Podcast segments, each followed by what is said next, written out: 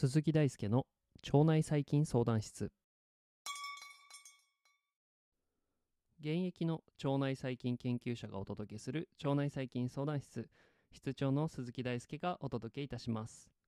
本日はココナッツオイルや大豆油。の摂取が与える腸内細菌への影響についてお話ししていきますえー、高脂質な、まあ、食事と、えー、腸内細菌層の間にはですね、まあ、以前から、えー、強い関係があるということが、ま、知られていました。えここではですね、まあ、脂肪酸の中でも飽和脂肪酸と呼ばれる脂肪酸を多量に含んでいるココナッツオイルと不飽和脂肪酸を多量に含んでいる大豆油を含む脂肪食をですねマウスに与えた時に通常の、えー、食事と比較して、えー、どのような腸内細菌層へ変化が起こったのかという比較を行っていきます。この内容はノートフォロワーの悪魔の代弁者様に、えー、ご質問いただき作成しております、えご質問ありがとうございます。それではですねまずはじめに脂肪酸の中でも飽和と不飽和という話が出てきたので、まあ、この違いについて簡単にお話ししていきたいんですがまず脂肪酸についてはですね、えこのよく飽和脂肪酸不飽和脂肪酸という形容詞が付けられていますで、えこの違いはどこから来るのかというとですね分子構造を眺めていると分かってきますえー、これ分子構造を、まあ、例えばなんか Google とかで検索してもらえば結構一目瞭然なんですが、えー、まあ、あえてここでは音声配信ということで、まあ、文章で、説明をしていきたいと思います。まあ、聞いてよくわかんなかったら、ちょっと飽和脂肪酸と不飽和脂肪酸とか調べてみると、えー、その違いがパッとわかるんじゃないかなと思います。ちなみにこの飽和とか不飽和っていうのは、えー、有機化学の、えー、分野になるということです。はい。えー、でですね、えーえー、まず脂肪酸の構造ですね。飽和不飽和の前に脂肪酸の構造から復習していきます。脂肪酸は炭化水素と呼ばれる炭素と水素が鎖のように結合している、えー、構造を指しています。で、えー、もう一つ、えー、炭化水素とカルボキシル基と呼ばれる、まあ、水素イオンをパッと出してくれる、まあ、つまり酸を出してくれるような、えー、部位が結合しているのがこの脂肪酸というところに相当します。で、えこの不飽和と飽和の違いを生むのはですね、炭化水素の構造に関係しているんです。なのでこの酸を生むようなカルボキシル基に関しては飽和脂肪酸でも不飽和脂肪酸でも違う、えーえー、同じでですね、えー、炭化水素の部分が、え異なってくると、え炭化水素というと水素と炭素によって構成される分子です。炭素原子はですね最大で4つの、まあ、結合を作ることが、えできるので、え例えば炭素原子1つが存在したら4つの水素原子とつながります。この分子の場合はですね最も簡単な炭化水素であるメタンですね。でちなみにこの4つの結合を作った時に、え生じる炭素と水素の間の結合を、え単結合と呼んでいます、えこれですね今水素と炭素のお話を、えしてきたんですけど例えば炭素と炭素でつながることもできます。そこで炭素同士2つがガチャンガチャンと、まあ、玉が2つつながったような、まあ、鉄アレイのようなものを想像してもらいたいんですが、そういうものがあって、その残り6つの結合できる部分に水素が結合していくと、まあ、これはエタンと呼ばれる物質になるんですね。このように炭化水素っていうのはまずその炭素を骨格炭素同士が結合してその周りに水素が結合しているような分子であるというふうに考えられますえここでですねさらに、え、考えを深めていくと、え、炭素同士で結合するにおいてもですね炭素の間で2つの結合を作っちゃったりすることもできるんですよ。今までは1つの結合で、え、その他が水素と結合されるみたいなお話だったんですが炭素と炭素の間で2つの結合が生じる、えこれを二重結合と呼んでいます。はい。でですね、えこの単結合、つまり1つの結合の、え炭化水素を持つような脂肪酸のことを不飽和脂肪酸すいません飽和脂肪酸ですねと呼んでいて二重結合を含む、え炭化水素を持つような脂肪酸のことを不飽和脂肪酸と呼んでいます、まあ、これイメージとしてはですね二重結合の場合、えー、炭素同士のですね二重結合の一つがパカッと開くことができるんですよ。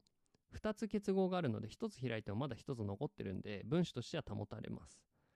で、えー、その新しくパカッと開いたらその部分の,、まあその結合の手っていう表現がよくなんか比喩的にされるんですがその手が空いた状態になるので、そこにさらに水素が結合できると。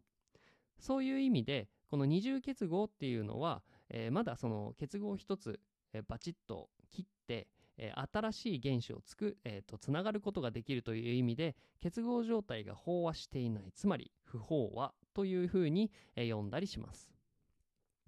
不飽和脂肪酸にはリノール酸やアルファリノレン酸アラキドン酸というような、えー、体内で合成できない、え必須脂肪酸が含まれたりしています特にこの魚とか植物に多く含まれているというのがこの不飽和脂肪酸です一方ですね、え飽和脂肪酸の方は乳製品であったりお肉などに含まれています。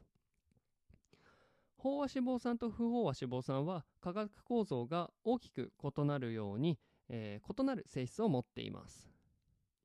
はい、前置きが長くなってきましたが、えー、この違いというのが、えー、腸内細菌層への、えどのような影響を与えるのかということを調べていきます。え、飽和脂肪酸を含むココナッツオイルは腸内細菌層の脂肪酸代謝機能を抑制させるという、え、まず結果です本研究では3週例、まあ、3週間、えー、生まれてからたったメスのマウス36匹をですね3群3つのグループにランダムで振り分けます。えー、6週間、えー、飼育環境に慣れさせてからマウスの体重を測定して実験用の、え、食事を開始します。食事はですね高脂肪食と標準食に分けて高脂肪食はココナッツオイル飼料と大豆油飼料の2群を用意しています。なので全3群標準食あとは高脂肪食の中でもココナッツオイルと大豆油ということです。え食事終了後のマウスの腸管を取り出してですね解剖して観察や重量の測定などを行います。また盲腸内腸内容物を用いて、え腸内細菌層の分析を行いました。血液中の、え総コレステロールとトリグリセリドの、え分析も行っています。えここでですね、え糞便微生物つまり、え、盲腸の内容物を取り出した中に存在していたですね、え微生物の分析をした結果、えー、9時2週間後にですねココナッツオイル飼料群にて、え、大豆油群と比較するとサーミキャナス属菌などの割合が低くルミノコッカスえー、フラベファシエンスの割合が高いという傾向にありました。つまり腸内細菌の変化が訪れ、えー、起こっているということです。また、9時8週間後に関しての比較では、ココナッツオイル飼料群にて大豆群と比較すると、ラクトバチルスローテリなどの細菌の相対存在量が優位に増加していて、アッケラマンシア・ミュシニフィラの、えー、相対存在量は低くなるという結果でした。えー、標準飼料マウスの、えー、マウスと比較するとですねココナッツオイル飼料群や、え、大豆油群と比較して、え、2週間まず摂取するとビフィードバクテリウムアニマリスとかアロバクラムとかラクトバチルス、え、プラントラムが、え、優位に増加していたということでまずその脂肪酸を摂取することによって、まあ、この乳酸菌などが増えているということが分かっています。一方エアロコッカスの、割合は有意に低いということが分かりました。また接種8週間目にはですねココナッツオイル飼料群や、大豆油群の両群ともにラクトバチルスプラントラムやルチスポラあとはシントロフォモナスの、相対存在量が増加しアグロバクテリウム属の発現量は全、えー、減少していました。ここでですねラクトバチルスプラントラムは、まあ、その今までもそのプロバイオティクスの話で出てきたりしていて、えー、キムチや発酵茶に、えー、含まれる有用な、え、乳酸菌であるということが分かっています。え体重に関する比較を行うと、えこれ予想通りではあるんですけれど、え標準給仕と比較して、えココナッツ、給仕群や、えあるいは大大豆油の、給仕群の方が、え増加傾向にあったつまり太ったということです。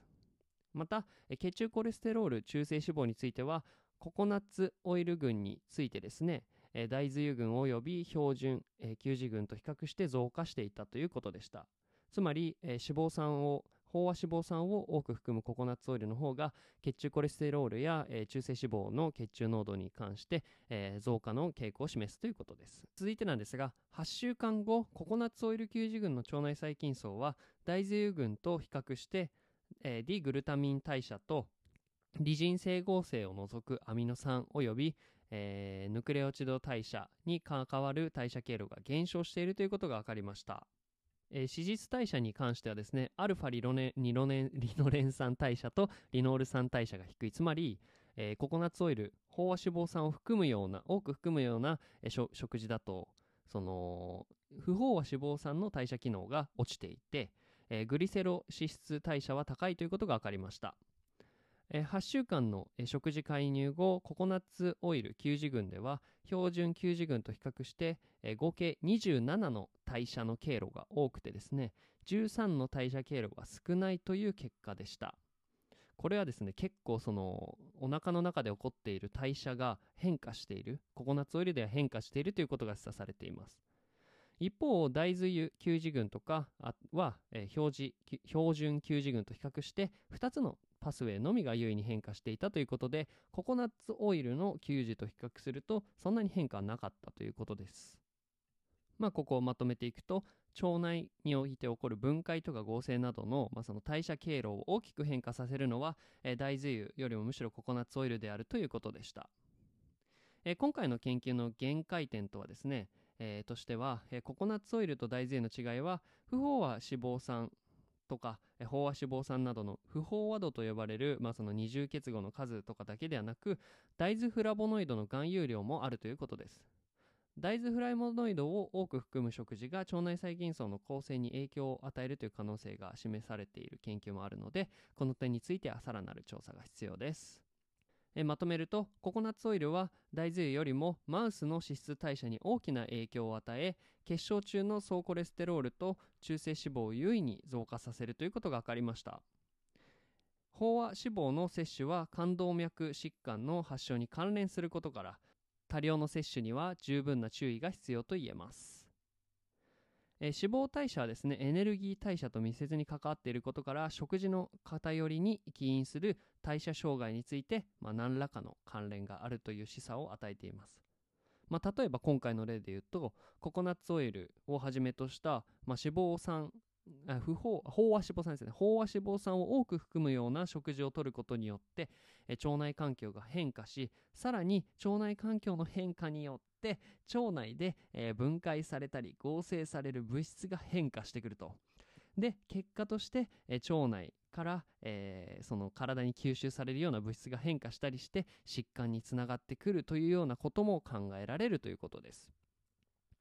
え今回の研究ではココナッツオイルや大豆油が、え腸内細菌層に対して良い影響を与えるのかとしあるいは悪い影響を与えているのかということをいろいろな観点から調査してきました。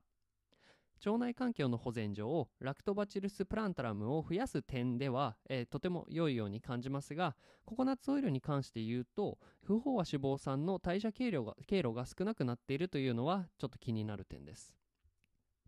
えー、この脂肪摂取と腸内細菌層は重要なテーマですので今後も、えー、最新の研究内容をお届お届けしていきます。今日はカミカミでして申し訳ございませんでした、